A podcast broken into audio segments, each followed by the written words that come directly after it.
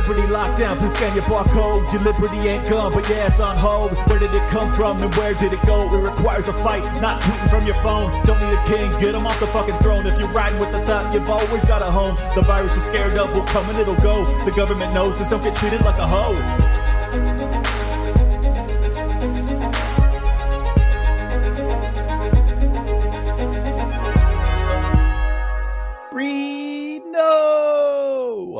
Welcome to the last episode of Liberty Lockdown before I fly out to Reno tomorrow uh, to try and course correct the trajectory of the Libertarian Party. Wish me luck. Today I have on Judge Andrew Napolitano. We dive into the tragic shooting in Uvalde, Texas, amongst many other pressing topics of the week. And before I do that, I figured I would give you guys the highlights of the first, I guess it's been three days now or so, of the World Economic Forum. And I have no idea if I'm allowed to talk about this on YouTube, but we're going to find out because they're talking about what they're going to do to our lives. I think it's only fair that we talk about what they're saying. Don't you think? I think so. Uh, before we get started, I want to thank the sponsor for tonight's episode, and that is the Daily Job Hunt. Go to careerhackers.com, sign up for the Daily Job Hunt. It'll give you an opportunity to become a better job ap- applicant, uh, give you creative ideas on how to stand apart from other competitors in your field, as well as follow your entrepreneurial path if you so uh, see fit. Go to careerhackers.com and sign up for the Daily Job Hunt newsletter. It's free, costs you nothing, no excuses. And if you're looking around at the recession that might be coming, you might want to get on more stable footing when it comes to your career. Don't you think? I think so. Go to careerhackers.com. Let's get into the show. Here's a quick hit from our buddy, our soon to be ruler, Mr. Klaus Schwab. And we have to reinforce our resilience against a new virus, possibly, or other risks which we have on the global agenda. I like how he just casually throws in there other risks we have for the global agenda. Yeah, buddy, your agenda is not mine.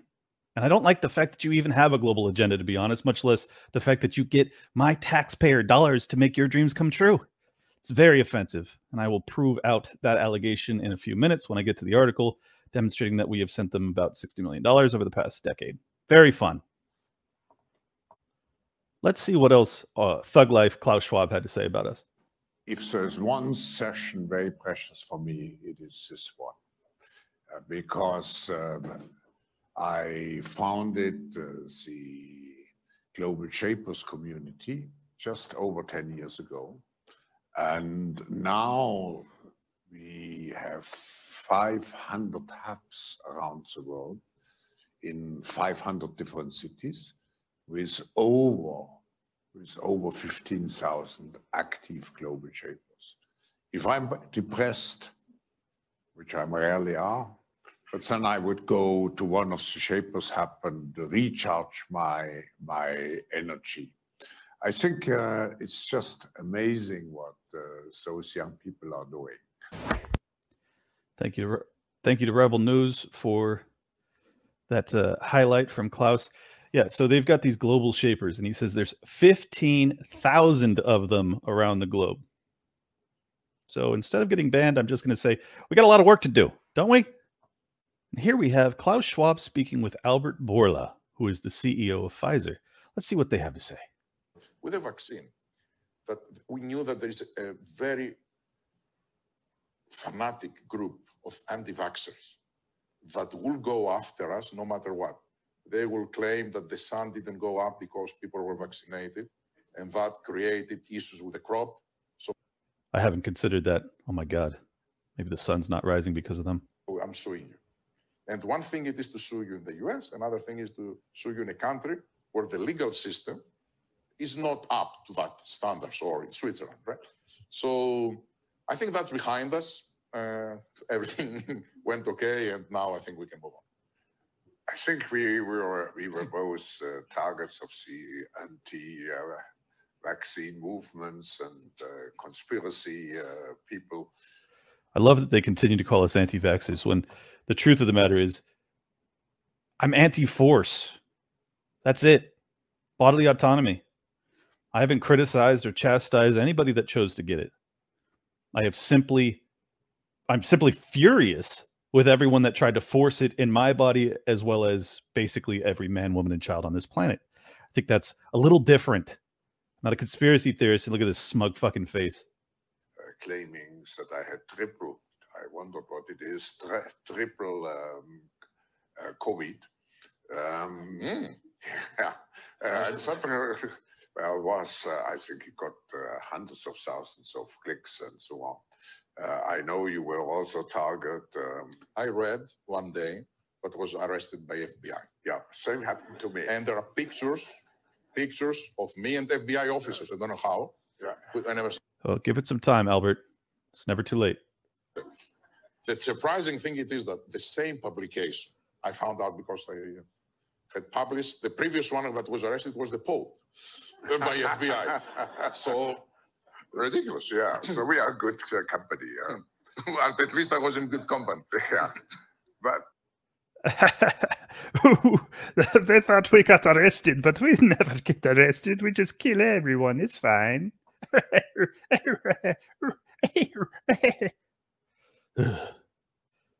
now, this is J. Michael Evans, which is the president of the Alibaba Alibaba Group. Uh, let's see what he has to say about. You know, I want to get into more of like what they're actually planning, and this gives you a pretty scary idea. we're developing through technology an ability for consumers to measure their own carbon footprint. What does that mean? That's where are they traveling? How are they traveling? What are they eating? What are they consuming on the platform? So, individual carbon footprint tracker. Hmm. Stay tuned. We don't have it hmm. operational yet, but this is something that we're working on. Oh my dev- god. I just love I love it how we don't even have to make it up. We don't even have to deep dive. They will sit on a stage and put it out publicly as to what they intend for us. Let's listen to that one more time because this is really really horrifying. developing through technology an ability for consumers to measure their own carbon footprint. What does that mean? That's What does it mean? where are they traveling? How are they traveling? What are they eating? What are they consuming on the platform? So, individual carbon footprint tracker. Stay tuned. We don't have it operational I just want you to know that wasn't me that says that. That's someone in the audience goes, hmm. yet, but this is something that we're working on. Oh, they don't have it ready yet, but they're working on it. Hope that makes you feel better. Doesn't make me feel good, bro. Not really interested in having you track where I go, what I eat, who I'm with, where I'm, you know, none, none of that. None of that. Thank you very much. Now let's see what John Kerry has to say. This guy's always genius. He was almost the president of the United States, mind you. Horrifying as that is. Ugh. you say, where do we stand now? We, we stand on a precipice. Um, I'll agree there. We stand on a precipice of letting people like you control the world.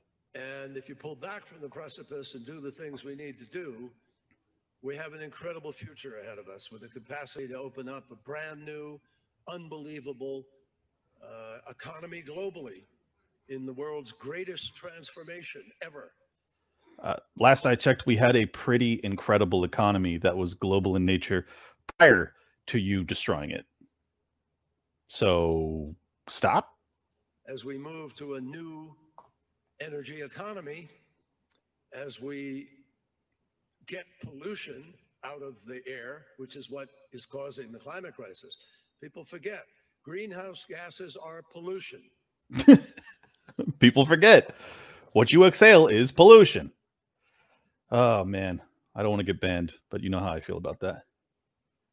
And 15 million people a year die because of the quality of the air around the world, which comes Yeah, because of carbon, I'm sure.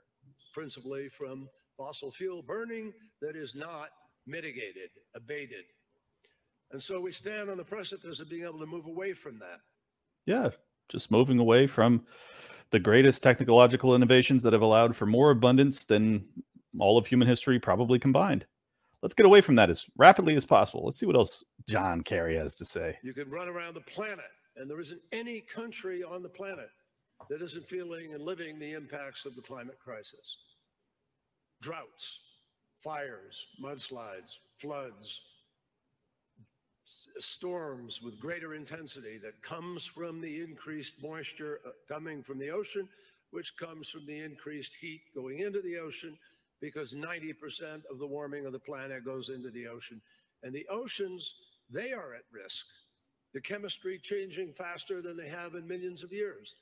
They speak with such confidence, and yet everything he just described existed prior to humanity. It existed prior to the Industrial Revolution. All of those things existed prior. So they're going to claim that it's gotten worse. Do they prove it? No. They just say it. Do all of their prior uh, promises of doom that didn't come true in the timeline that they laid out? Do they get held against them? No. Do they apologize for it? No. Do they explain it? No. They just continue.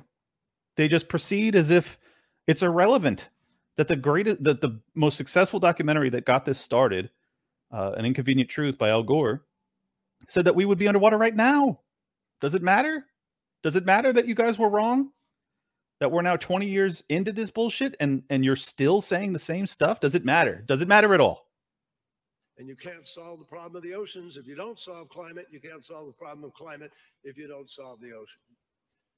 People need to understand that You, you got to solve the ocean. Good luck with that. 51% of the oxygen we breathe comes from the ocean. So we're, we're, we're, we're, we're dealing with a crisis here, folks. It's a crisis made by human beings. You can run It's a crisis made by human beings. And me and all my friends flew here on our G5s or whatever they're called private jets. You know what I'm saying? They're hypocrites. They're frauds. They don't believe any of this shit. I really don't think they do. I know that sounds crazy. I don't think that they believe it. I think this is a pure power play. And somehow the American people and moreover, you know, basically white people across the earth have fallen for it. I don't know how, but they have. Let's check in with Xi Jinping, who's the special envoy for climate change for China, because you know they really care about that. Actually, China has uh, take proactive and concrete actions, and the President Xi actually also put forward the dual carbon goals. Like uh, President uh, uh, Brendan mentioned that we do have goals I think she just called him President Brandon. if, the, if she's referring to Biden and she called him President Brandon, I'm gonna die. The translator called him President Brandon. I didn't catch that the first time I listened. Holy shit! Let's go, Brandon. of uh, carbon peaking and the carbon uh, neutrality. Actually, uh, we should remember that when we talk about the year 2030 and 2050, our commitment is before 2030, before 2060. And so to achieve our goals, a leading group has been established.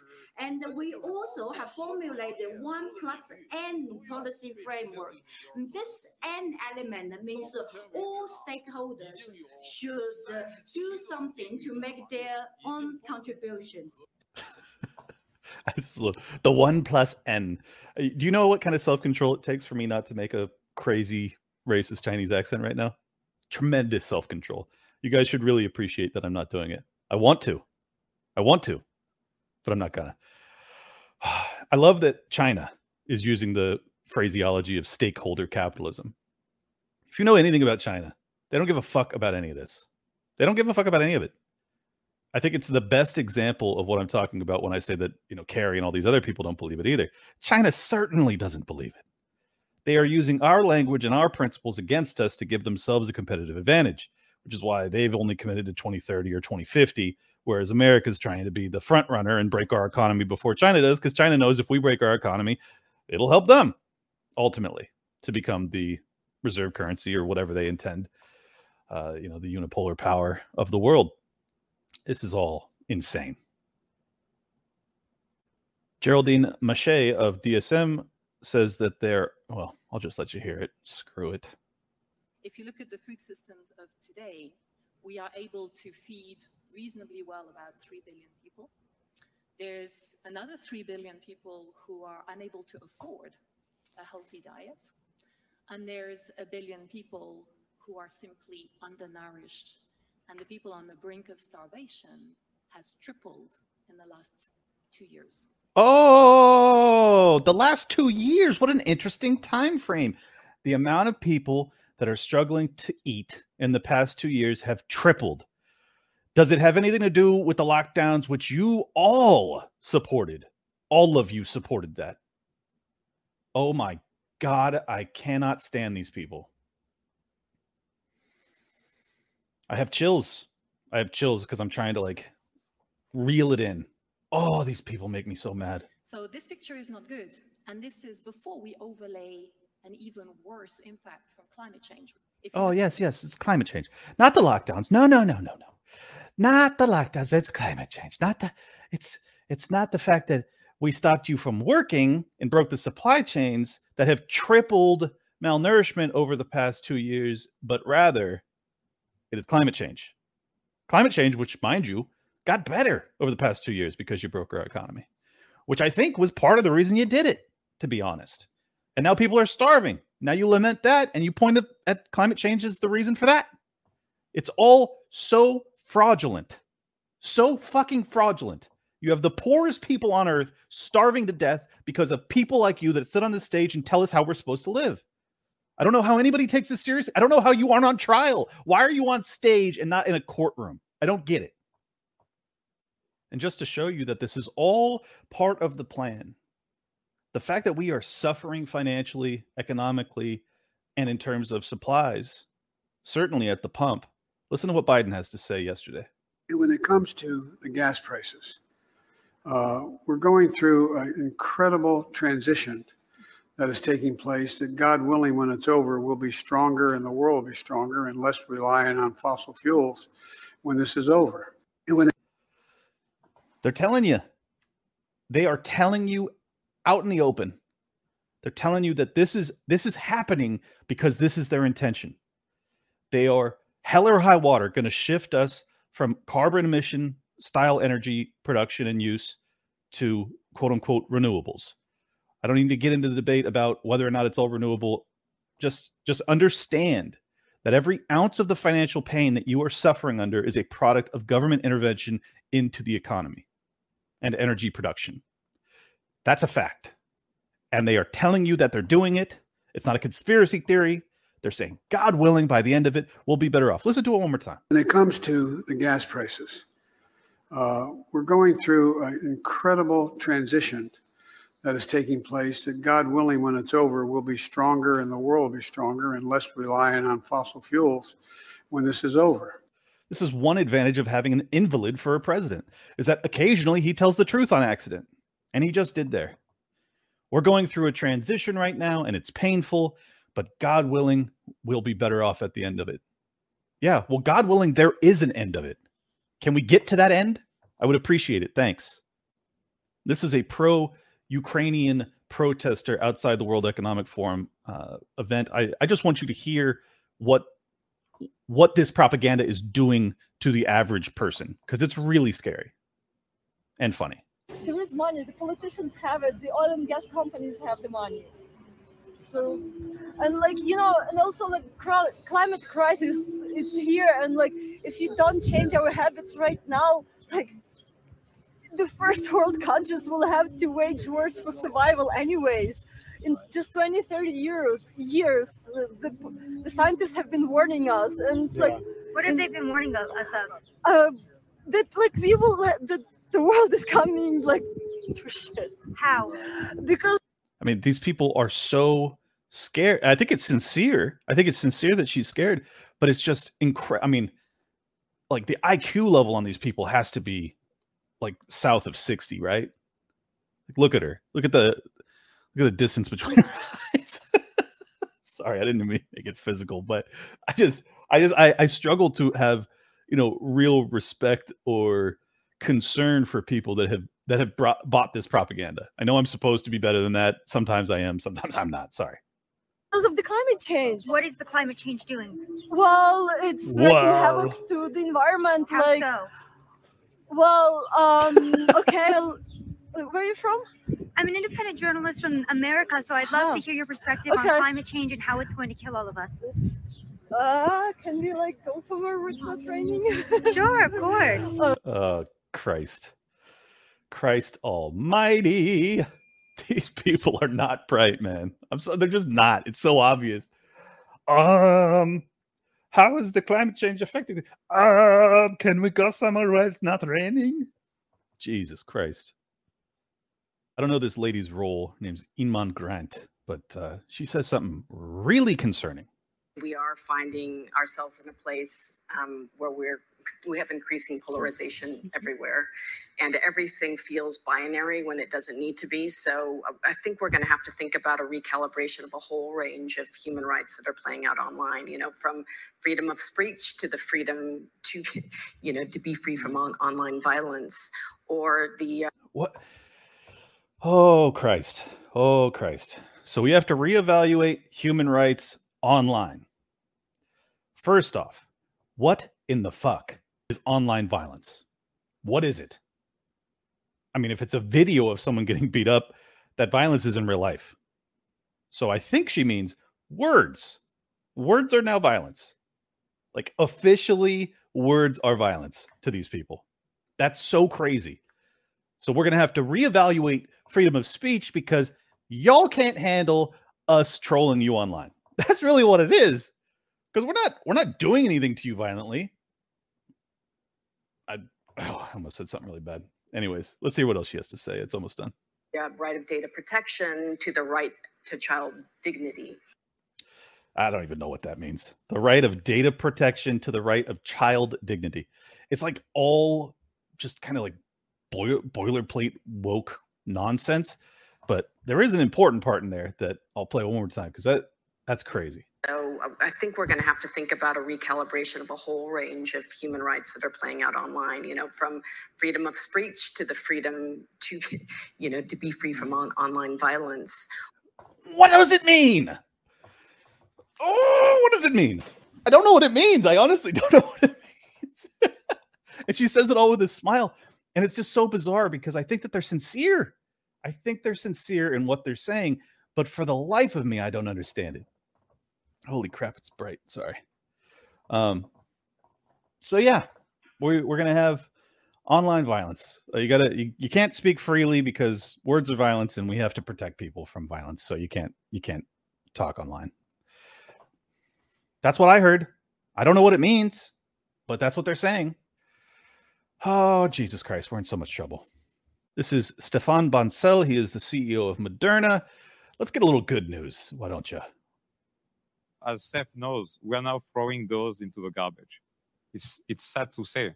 I'm in the process of throwing 30 million doses into the garbage because nobody wants them. in your fucking face, bitch. You try to force it in our body. We didn't want it. That's how the world works. And now you throw them in the garbage, and it's very sad. I don't give a fuck. I hope you go bankrupt. How about that? Uh, we have a big demand problem. We right now have uh, governments. We try to contact not only Seth, who is doing great work with his team trying to get demand into the countries, but also I love that. Doing great work with his team, trying to get demand into the countries. You don't get demand. You mean market to us and see if we want it? No, that's not what he means. Does it sound like he's saying marketing to you? It doesn't sound like it to me. What it sounds like to me is that he's saying we want to get demand into the countries. And what does he mean by that? He means mandates. That's what they're doing. They are lobbying for mandates. Tell me I'm wrong. we contacted through the Washington's in the embassies in Washington, every country, and nobody wants to take them. And so the challenge we have now is it's a very different situation than we had two years ago. The problem we had two years ago is there was no mRNA capacity in the world, zero. The situation is very different today. Moderna has 3 billion doses of annual capacity. Pfizer has 4 billion doses, that's 7 billion doses. And the Chinese don't want the vaccines of mRNA. So if you just take the just the Chinese population out, you have more than a dose per person. And as we just discussed, the issue in many countries is people don't want vaccines. Oh, it's so it's such an issue. You know, that's that's what every businessman has to deal with. When you aren't a crony enterprise, you always have to deal with actually meeting market demands. We don't want your shit. So throw it in the trash, file bankruptcy, and deal with it, big boy. Welcome to capitalism, you fuck. In the US, people don't want vaccines. around the world, we have a lot of people who don't want the vaccine. The problem Seth and his team are working against. So we don't have a capacity issue around the planet. It is not true. It was true two years ago. It's not true today. Yeah, we know it's not true. Thank you for Rebel News for all these clips. Oh, Christ. Deal with it, you bitch. Oh, my God. I love it. That was thrilling. That make you guys feel good? It made me feel good to see a CEO of a fucking big pharma company going, oh, I can't sell my product. I can't force it into your body. Good. Good. That means we're winning. Uh, I can't even talk about it openly. I, I want to, but I've been studying the uh, the excess mortality rate across the globe and look into it. Let me just put it like that. Look into it. Do your own research. You'll see it. It's not hard to find. Uh, we have a serious problem. We have a serious global problem. And it happens to coincide with the lockdowns and mandates. So you can connect the dots from there. Uh, I don't know definitively which of those issues created it. I don't know if it was sedentary lifestyle from being locked down or lack of exercise because the gyms were closed or something else. Wink. I don't know. Probably all of the above, but we are paying a huge price, huge price. And uh, people like Stefan might want to set some money aside for lawyers. Now let's hear from Joe Manchin, the guy who's the Democratic, uh, I think he's a senator that tends to prevent the ending of the filibuster and things of that nature. Let's hear what he has to say. I'm sure it's something good, right? He's he can't be that bad. Let me speak about Ukraine first. But Putin, Putin's war on Ukraine and Ukraine's determination, resolve, and the sacrifices they've made for the cause of freedom has united the whole world. But it's united us as Senate and Congress, I think, like nothing I've seen in my lifetime.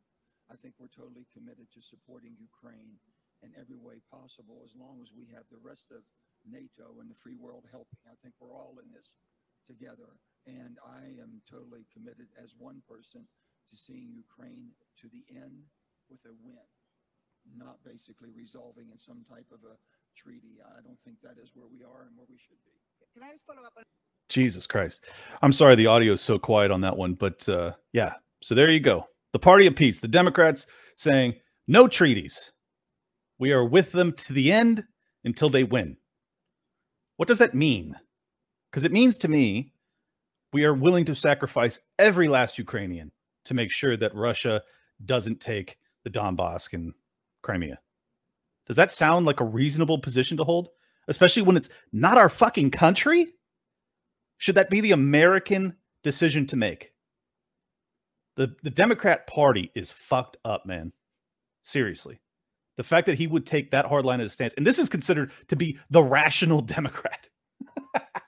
Crazy. I want to ask you what you mean by a win for Ukraine. I mean, basically moving Putin back to Russia and hopefully getting rid of Putin. Let me speak about you. Look at that. And he ends it with moving Putin back to Russia and hopefully getting rid of Putin. I just can't tell you how dangerous it is, guys.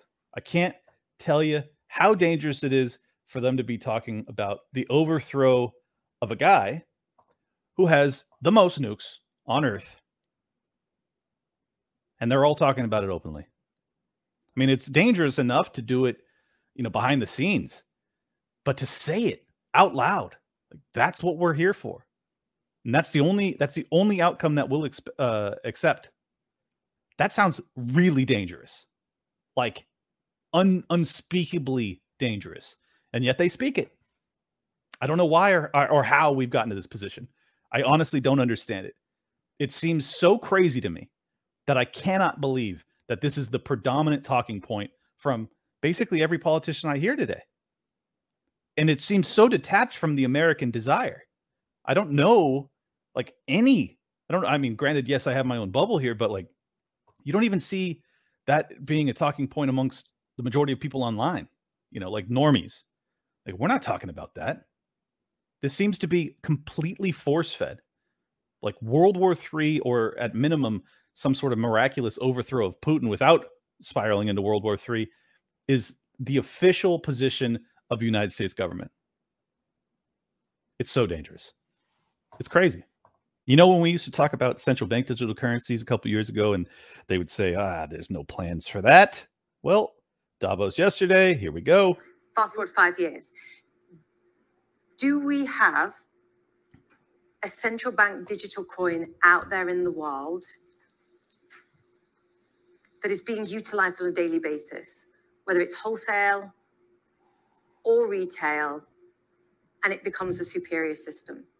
Francois, yes or no? Uh, we have several experiments which are not very far from that. They're not yet generalized, but they could be, let's say, the next three years probably. It will go So not five years, three years. I hope you caught that. quicker on the wholesale side, Yes. I guess, because it raises less sensitive questions. yes, Axel. No, I'm quite um, glad to hear what you're saying, uh, François, on, on the wholesale uh, digital currency, digital currency, not coin. Uh, I am also a believer that will come in five years. Yes, what I try to say is obviously, you know, we still have those huge legacy environment. They need to migrate as well, so we will not yet see all the benefits coming through, but it will come and will be much more efficient. uh, also probably much more secure, uh, lowering transaction costs. On the retail side, I'm much more skeptical uh, certainly call it for the you know established economies. Yeah. So there you go. Through the banking side, they think it'll probably be three years. It sounds like this guy doesn't think it'll hit retail uh, within five years, but the other guy sounded pretty optimistic. So, far as I'm concerned, you have until 2027 at most. I would plan on 2025 to start to see serious rollouts of central bank digital currencies.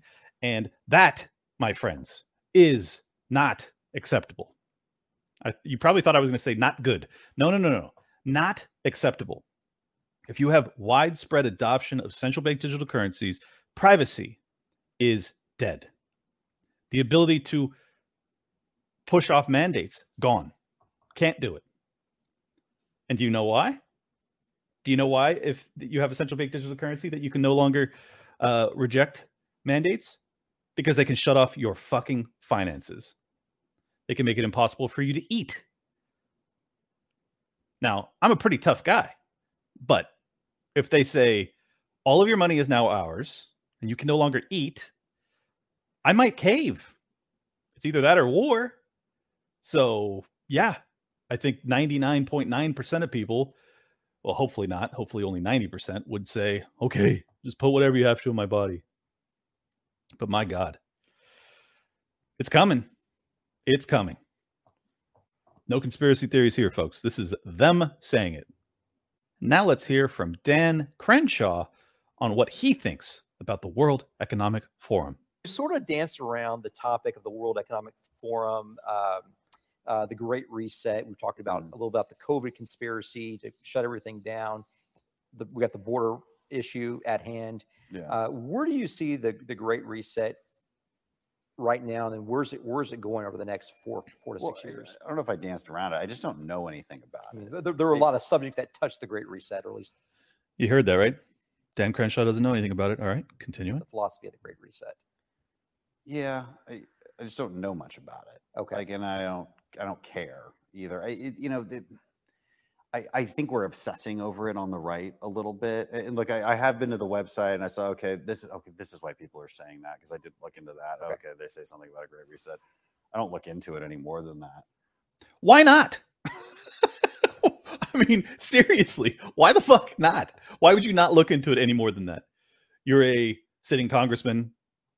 You know that it's the wealthiest people on earth all meeting at a convention to talk about how they are going to implement their plans for what amounts to global government. I don't look into it any further than that. I think it's probably because you know a lot more about it, but we'll get there. We'll get there. Look, it's it's a bunch of people. It, it's a it's an organization that has no real power. I mean, yeah, there there look. There's always going to be people that that maybe. I, I think what they mean by Great Reset is the same thing the Democrats are always saying about about you know what kind of infrastructure they want to invest in, redistribution of wealth, that kind of thing, more open immigration. I mean, it, it's it's what you think it is, I believe. Yeah. Um, but I, lo- I love how he's just constantly trying to represent himself of like not really knowing, but then he knows all of it. But then it's like it's it is true, but it's not anything to worry about. It's interesting line he's trying to walk. but you know i think when you call it the great reset it sort of it sort of it, it sort of indicates that there's like a secret you know power cabal Yeah, under it yeah. all. And it, It's not a secret, Dan. I hate oh, this is this is the game. This is the game that they're playing. They constantly make it sound as if we are conspiracy theorizing. No, no, no. We are conspiracy analyzing. We are witnessing it. We are watching it. We are talking about it because y'all are talking about it. That's it. And we're not saying it's a secret. None of us are saying it's a secret. We're saying they're out in the open talking about it every day. Every fucking day, Dan. Every day. it's not so secret. It's just the Democrat Party. So like again, like I, I just want us to like It's not just the Democrat Party. It's not. And he knows that lying, fraudulent, cunt.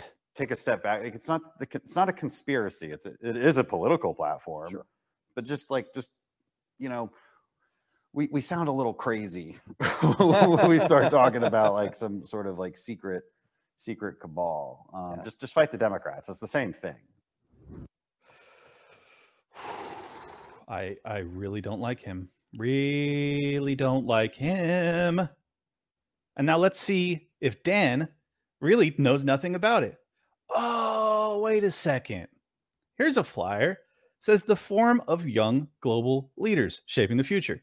Klaus Schwab, founder and executive chairman of the WEF, created the Forum of Young Global Leaders in 2004 to help the world meet increasingly complex and interdependent problems. In fact, that's what the earlier clip I showed of Klaus bragging about is how he's got 15,000 operatives all over the globe that are helping with him. Well, these are the political leaders that he's talking about. Uh, you got Alexander Soros, son of George, Tulsi Gabbard, hero of the libertarians. I'm not sure if that's justified. Dan Crenshaw, who pretended as if he knows nothing of it, and yet I would imagine he had to go to some sort of conference to become a young global leader. Wouldn't you think? I would think so. Mark Zuckerberg, CEO of Facebook, David de Rothschild, you know where he's from, and Megan Rapinoe out of left field, who, you know, just fought for Marxism in soccer. Very cool. Uh, so yeah, Dan, you're a liar and a fraud, and you're busted. You're busted, bud. Yeah. This is a bipartisan issue. They will por- portray you as a conspiracy theorist if you talk about it. And I've just shown you a bunch of highlights of all of these people, very wealthy, very powerful people, sitting on stage telling you exactly what they plan to do with your life. Is it a conspiracy or is it out in the open? I think it's a conspiracy, which is out in the open. They are conspiring in broad daylight to tell you exactly what they plan to do with you and your economy and your your way of life forevermore if you don't stop them. And Dan Crenshaw happens to be part of it, Mr. One Eye Willie, piece of shit. Just to prove out my earlier allegation that the taxpayers are in fact funding the World Economic Forum. Since 2013, WEF received nearly $60 million from US taxpayers. I may have said 80 million earlier. My mistake if so, but it was 60 million.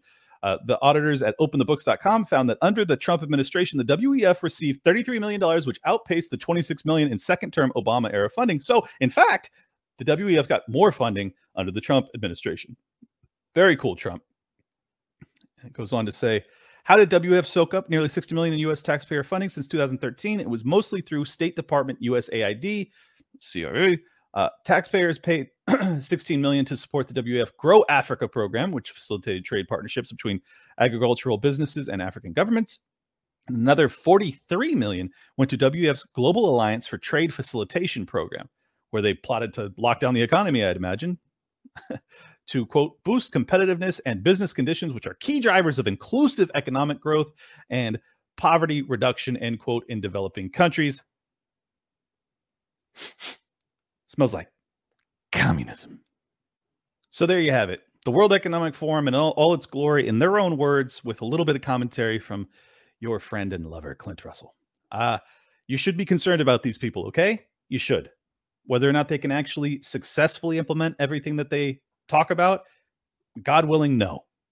But if you're going to just pretend like this is some far fetched Alex Jones conspiracy when they are openly talking about it and publicly stating it and putting it out on the internet, I'm sorry. That's not how this world works. You can't talk about it and then call me crazy for saying, hey, why are you saying that? No, no. That's not how it works. Can't do that. So I'm going to continue to call them out until they uh, shut me down because I think it's something that we all should be paying attention to. Before we get into the interview with Judge Andrew Napolitano, and it is a banger, so do not miss it. I want to thank the other sponsor for tonight's show, which is Expat Money Summit. Uh, they are an upcoming online summit by my friend who's been on the show, Mikkel Thorup from expatmoney.com, with over 30 experts who are focused on moving your life, business, and wealth offshore. It's free to attend expatmoneysummit.com. Reclaim your freedom from chaos and uncertainty. Topics will include how to secure your own Plan B safe haven, how to use foreign currencies, offshore banking, and decentralized finance to safeguard your money, how to legally reduce your tax burden, how and where to safely store gold, silver, and other precious metals, where the best countries are in the world to find freedom for yourself and your family, most importantly, your family, how you can get a second passport to travel the globe without restrictions and get in and out of different countries' borders. You will learn also about a libertarian island haven, private cities, communities on the ocean, and food and energy independent towns in Latin America. That sounds very interesting to someone like me. Register now for free at expatmoneysummit.com. This is your way to fight back against what is happening in the world. Stand up, protect yourself, and find out how to secure your new life abroad. Register now for free. expatmoneysummit.com. Let's get into the episode with Judge Nap. You guys are going to love it. It's that time of week again. We are joined by the legend, Judge Andrew Napolitano, the host of Judging Freedom. Thank you for joining us, sir. Oh, pleasure. It always is, Clint. Well, uh, sad news starting off today, as you're well aware. Uh, there was another school shooting in Uvalde, Texas, and uh, I don't want to get caught up in all of the debates about guns and what we can do and how to fix it and all that. But uh, I just wanted to see. It seems likely that there's going to be another push for gun control uh, from the federal government. Biden has been signaling it very aggressively online today. Uh, what could Congress or the president do via executive order to further limit gun ownership without running afoul of the Supreme Court? Well, Congress uh, can do all kinds of things without running afoul of the Supreme Court, except that's a um, a loaded question because the Supreme Court is about to rule uh, on a case challenging New York State's right to carry law, which is very, very restrictive. It's as restrictive as where I am in uh, New Jersey.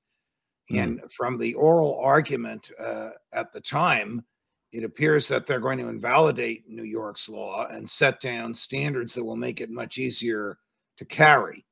However, if you're worried about what Joe Biden can do on his own, Yeah. I suppose he could um, unleash the ATF to enforce federal regulations more rigidly, Hmm. which will be a pain in the neck when you're buying weapons and, more importantly, when you're buying uh, ammunition. I don't think there's anything Congress can do because they're not going to get 60 votes uh, in the Senate. Sure. You know, whatever they do, it it presumes the the unthinkable. First, that our Second Amendment liberties are somehow subject to the review and approval of a bureaucrat, which they're not. None of our liberties, if they're truly liberties, are subject to the approval of anybody. Right. Second, that somehow, and this is what's insane, Clint, a person willing to slaughter 19 children or 10 people, 19 children in a schoolroom or 10 people in a supermarket is somehow willing to obey gun laws. You know, these people are maniacs. The only language they understand is their own, which is violence. Mhm. And in both cases, it was like shooting fish in a barrel. In the Buffalo supermarket, no one was armed except a retired cop who hadn't qualified with his gun in five years.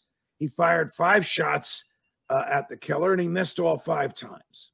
Hmm. In the school, well, federal law and Texas state law prohibits carrying a gun in a school. There's a provision in Texas state law that would allow the Board of Education to apply, to apply for an exemption, which this Board of Education did not. So, what was there to protect those kids? Nothing. The door wasn't even locked. There, there wasn't even a rent a cop there. Nothing. He walked into a classroom and slaughtered everybody, or nearly everybody, in the classroom. It's reprehensible.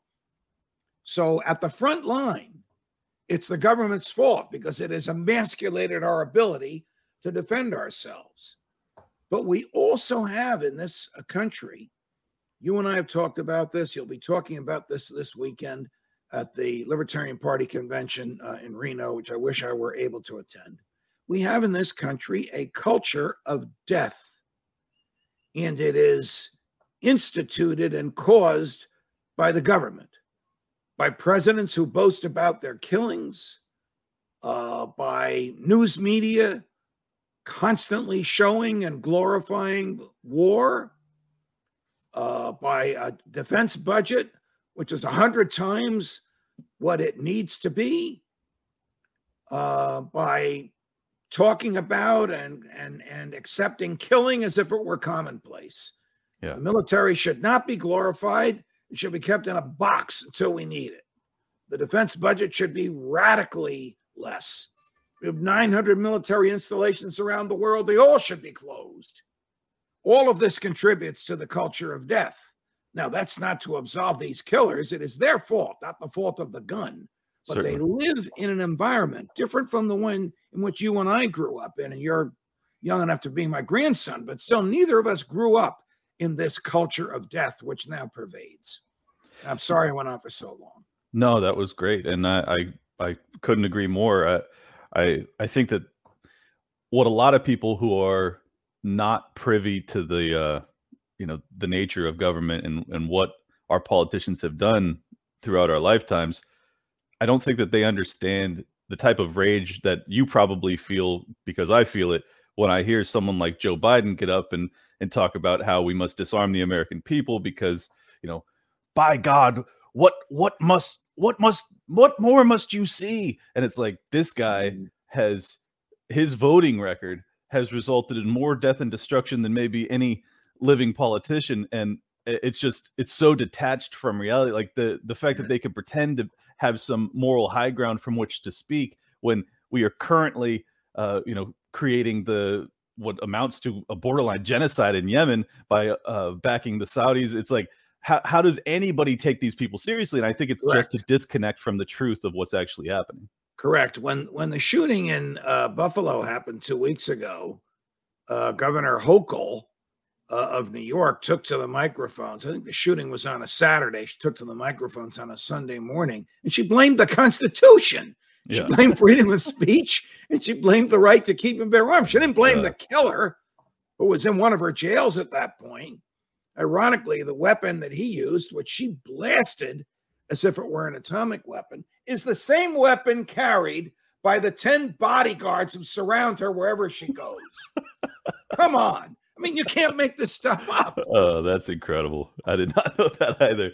Um, so, uh, pivoting slightly, but still along the lines of what the president is empowered to do, uh, Biden once again allegedly gaffed. I think it's intentional. He's now done it three times, uh, but he has made the declaration that the U.S. will militarily defend Taiwan uh, against China. Is he empowered to do so? Regrettably, yes. The War Powers Resolution, it's a, it's a an act, it's a statute, but for some strange reason they call it a resolution.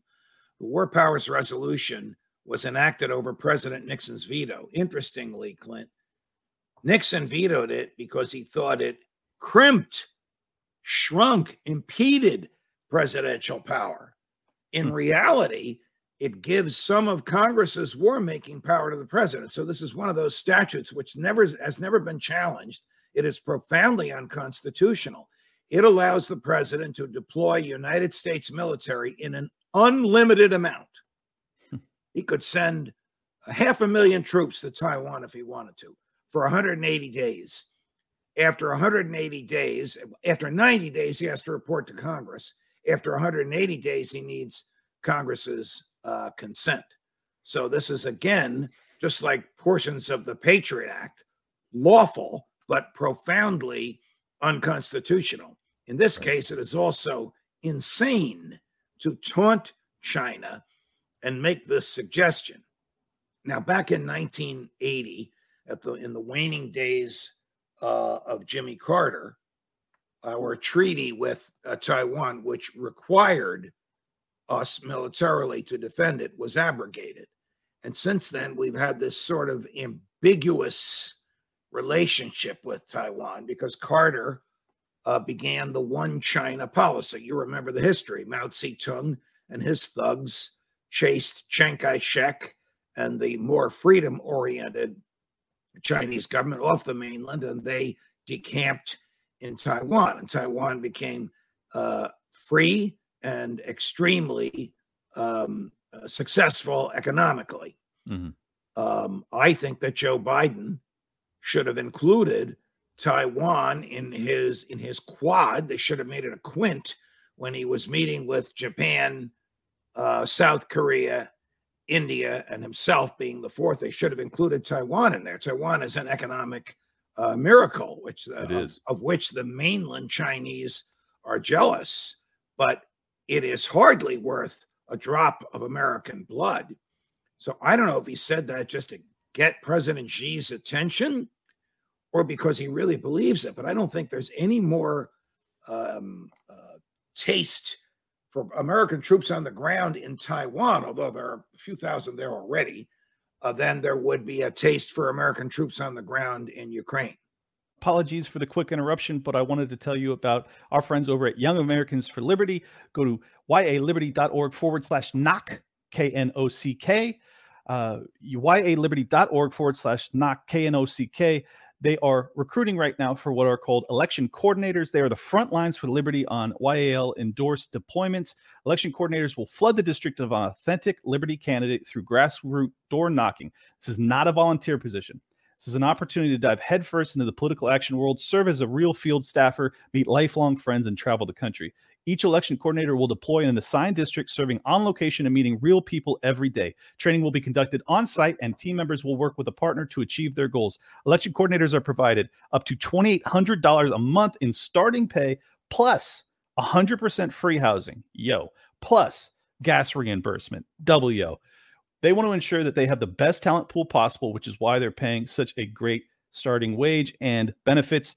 And the reason is that they are out to elect pro liberty candidates. And you know, we need those desperately.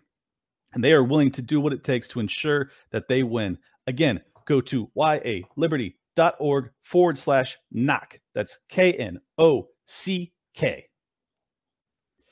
Well, that's that's exactly my concern is that it the the propaganda push seems to have been, you know, kind of bifurcated where you have the left has been propagandized to believe that Russia is all evil and we must do whatever it takes, uh, you know, whatever sacrifice is necessary to defeat Putin. And the right has been propagandized to a lesser extent, but a significant amount uh, against China. Um, and I'm not fond of either of those nations, but I'm certainly I'm less fond of nuclear holocaust. So, uh, are, are are one of these, uh, are, are one or both of these inevitable conflicts that you expect us to see in our lifetimes? Oh boy. I think something's coming. Yeah. I mean, Joe Biden announced it was a very low level announcement. Libertarians caught it. Uh, the anti war folks, who are our friends, uh, caught it. Uh, that he's sending special forces to guard the embassy in Kiev. Clint, special forces are not bodyguards. They don't shave, they don't wear uniforms, they don't sit still. Right. They are aggressive, offensive military. They are there only to kill somebody, not to protect a building. The Marines are there, and I'm not denigrating the Marines, but the part of the Marines' statutory assignment is to protect all the embassies. Why are you sending offensive military there to be in a defensive posture unless you're preparing uh, for something? Look at the numbers that that we're sending them. It's now up to 56 billion. That's more than the total defense budget of Russia annual budget. That's more than the total annual budget for the entire government of Ukraine. Are all of those dollars going to reach Ukraine? How much will be siphoned off? How much will be destroyed? Rand Paul was not only courageous in holding this up, he can only hold it up for a week, but he was right. There's no human being to account for where this stuff goes and where it ends up. Yeah, and and yet even that was not a, an addition to the bill that they were willing to consider. It just goes to show uh, how how willing they are to have no oversight. They just want it to be a, a shotgun of money to these people. They wouldn't even allow his amendment to be voted on the floor. That's how uh, pro military, pro death, pro culture of death, the Republican and Democratic leadership has become. In this area, it's a one party government, it's just big government. Uh, maybe a few lefties, and maybe a, a, a in the Democratic Party, and maybe a few libertarian ish types in the Republican Party will vote against it. But the overwhelming majority of both parties Remember, this is more money than Joe Biden asked for. This is seven or eight billion more than he asked for, thanks to Nancy Pelosi, Chuck Schumer, um, Kevin McCarthy, and Mitch McConnell. Yeah, well, they. I, I am disgusted with these people. I'm. Me, me too. The the I- deepest I- of deep states. Yes.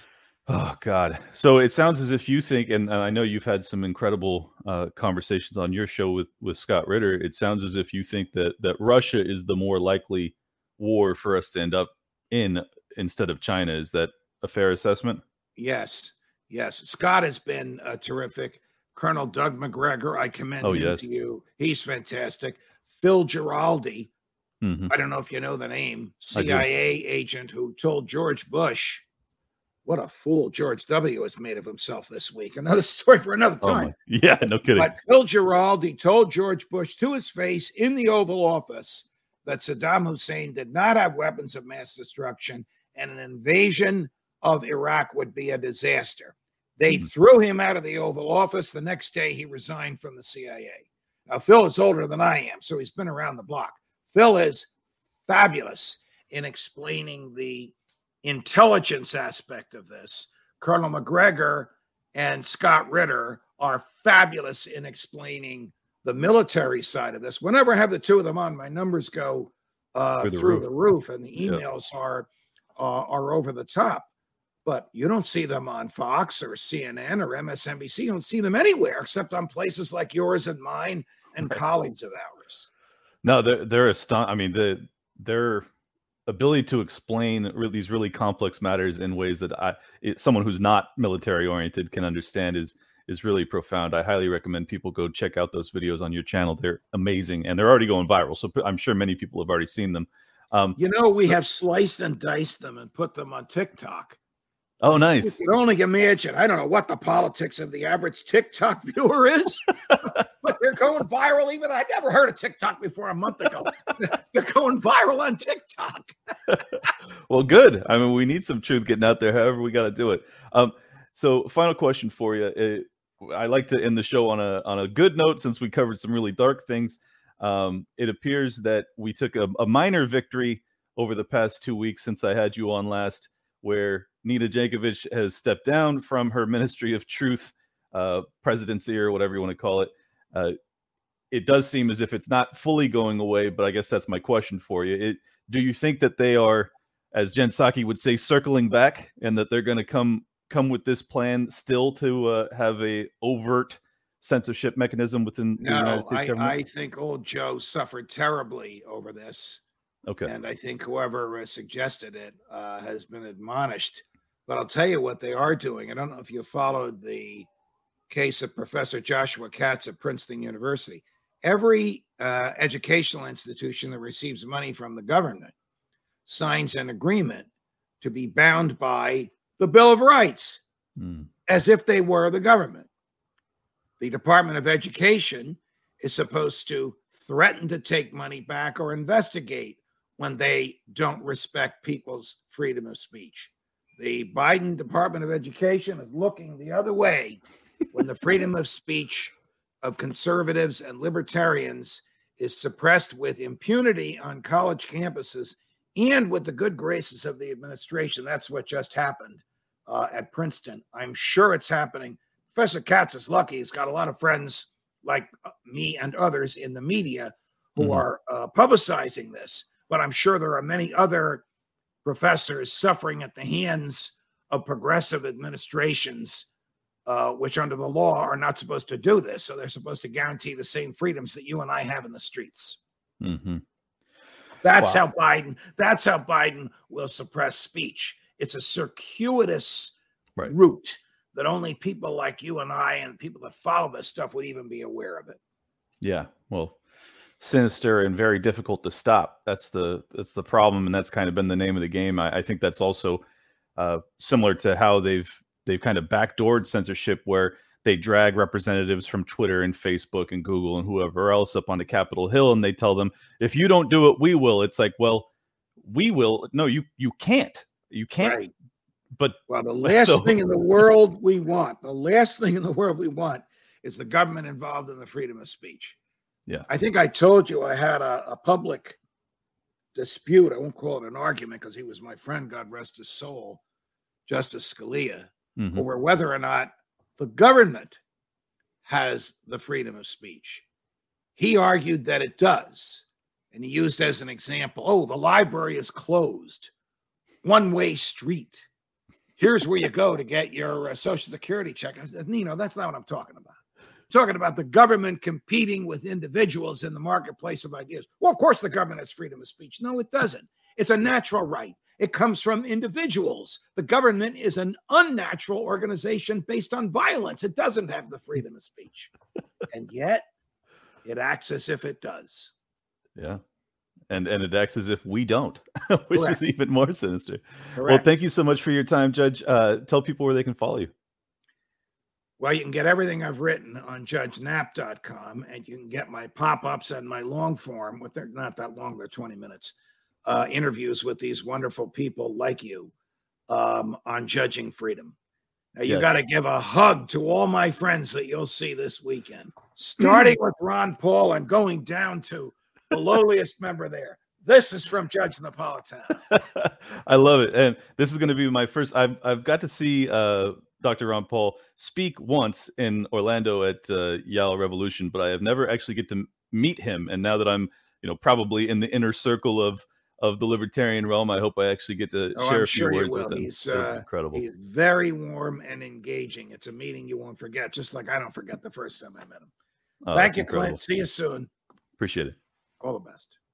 Now, am I a liar or was that a banger? That was a banger. Thank you so much to Judge Nap. Make sure you guys go over to Judging Liberty and subscribe to his channel on YouTube. It is blowing up, and I am so grateful that he gives me uh, a bit of his time every week. It's been great to get to know him, and he is constantly more insightful than I can imagine. He's really that good. Uh, so I hope you guys are really enjoying that. Before we get out of here, I want to thank you for being supporters and those that aren't supporters yet. Thank you for being a supporter in the future because I know you're going to do it eventually. Uh, if you could like, comment, subscribe, that helps. If you can't afford to support the show, and if you can afford to support the show, just five bucks a month would really help out. Go to libertylockdown.locals.com. I'm trying to use that revenue to grow the show. That's it. Not trying to get rich here. But if you believe in the message, if you believe in what I'm doing here, I spend a hell of a lot of time on it. Uh, doesn't cost you much, and it can really help if I get enough people doing it, which is the whole idea. Go to libertylockdown.locals.com, sign up to become a supporting member of the show, and I will do a subscriber only AMA where you get to come on. You could ask me questions about finances or anything, anything you want. You can come on stream with me and actually ask, give me information about your financial situation if you want. And I can try and help you out. Uh, none of this is financial advice, obviously. And I also wanted to uh, thank people who are leaving five star reviews on Apple Podcasts. As I do from time to time, I will read those off. So, first up, we got Native Texican says, eye opening. Thanks for explaining what's really going on in our financial markets uh, in a manner that even a simpleton like me understands what is looming. I get it now. Thank you. It almost seems to be intentional. Good thing they would never do something like that. They would never. I appreciate the support for the five star review. Uh, it's always always helpful with the algos. We're almost at 400, so that's great. Uh, Engine 84 says, "One of my favorite podcasts. Great work, Clint. What's up with the 20 minute missing minutes at the end of the Robbie the Fire episode? It's this weird thing that happens sometimes with uh, with audio only version of my episode. Like the file's fine, but during the upload on SoundCloud, it'll cut like the last 20 minutes. So that's what happened. I apologize. If you missed it and you want to hear it, go to the YouTube and you will actually be able to see those last 20 minutes. They were there, just SoundCloud screwed me, and I don't want to pull it down because it messes with the downloads. And last but not least, just to show once again that I will read off reviews even when they're negative. And this is a good one to prove that I'm not an anti Semite because this guy is. His name's EBD, calls me a pedo apologist. I don't know why. And says, bring on bringing on Roy Cohn's buddy Roger Stein, aka Stone, is enough to tar baby this Jewish controlled opposition bar none. Waking up won't happen here. He is simply telling you what they plan to and are doing to all the goyim, as they call us. You sound pleasant. Jesus Christ. Uh, so I'm not going to take your one star review seriously. I hope that you go to therapy. And last but not least, if you'd like to support the show, go to toplobster.com, pick up a Liberty Lockdown shirt. It's a great way to spread the message. And if you see me in Reno, come over, say hi. I love uh, meeting listeners. You guys already feel like you know me. I like to get to know you when I get to run into people at these events. And let's pray for the best in the outcome with the votes. Mises Caucus, let it rise. See you next time.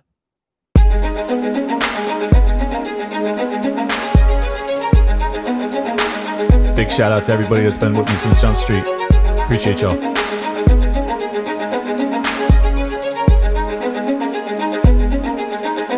Welcome to Liberty Lockdown. Please scan your barcode. Your liberty ain't gone, but yeah, it's on hold. Where did it come from and where did it go? It requires a fight, not tweeting from your phone. Don't need a king, get him off the fucking throne. If you're riding with the thought, you've always got a home. The virus you're scared of will come and it'll go. The government knows, just don't get treated like a hoe. Like Nico and Shane, you're probably wondering what's happening. Scared Hollywood left these lyrical fappening. A typo with Luke might bring them nooses. We all bite the bullet, I'm the king of the gooses. Freckles and Brit didn't know I could spit. Knew I was a patriot, but now I'm the shit. Thank you. Peter Quinones, invite me on. Which podcaster sends custom songs? Part of the problem? Now I stand with the people. Dave showed the way, but I am unequal. Lions of Liberty, now hear me roar. Beat running out, but I got a bit more. Robbie the Fire, always running his mouth, but I made him a sandwich. Now I'm man of the house. The malice for Nick, but you're welcome to quit. I went over BLM with the fire I spit. Friends against government just call us fags. Copy the Cairo, put mummies in the bag. Liable opinions get thrown on the ground. Silky Smooth Tom was the only sound. Getting so hot must be Air July. Screaming in the mic and rip a 59. Miles to ratio that black guns matter. Now all these lefties got crazy small bladders. None of us wanted war, but we're ready. You know I be bopping and rock steady. Liberty lockdown, please scan your barcode. Your liberty ain't gone, but yeah, it's on hold. Where did it come from and where did it go? It requires a fight, not tweeting from your phone. Don't need a king, get him off the fucking throne. If you're riding with the thought, you've always got a home. The virus you're scared of will come and it'll go. The government knows, just don't get treated like a hoe.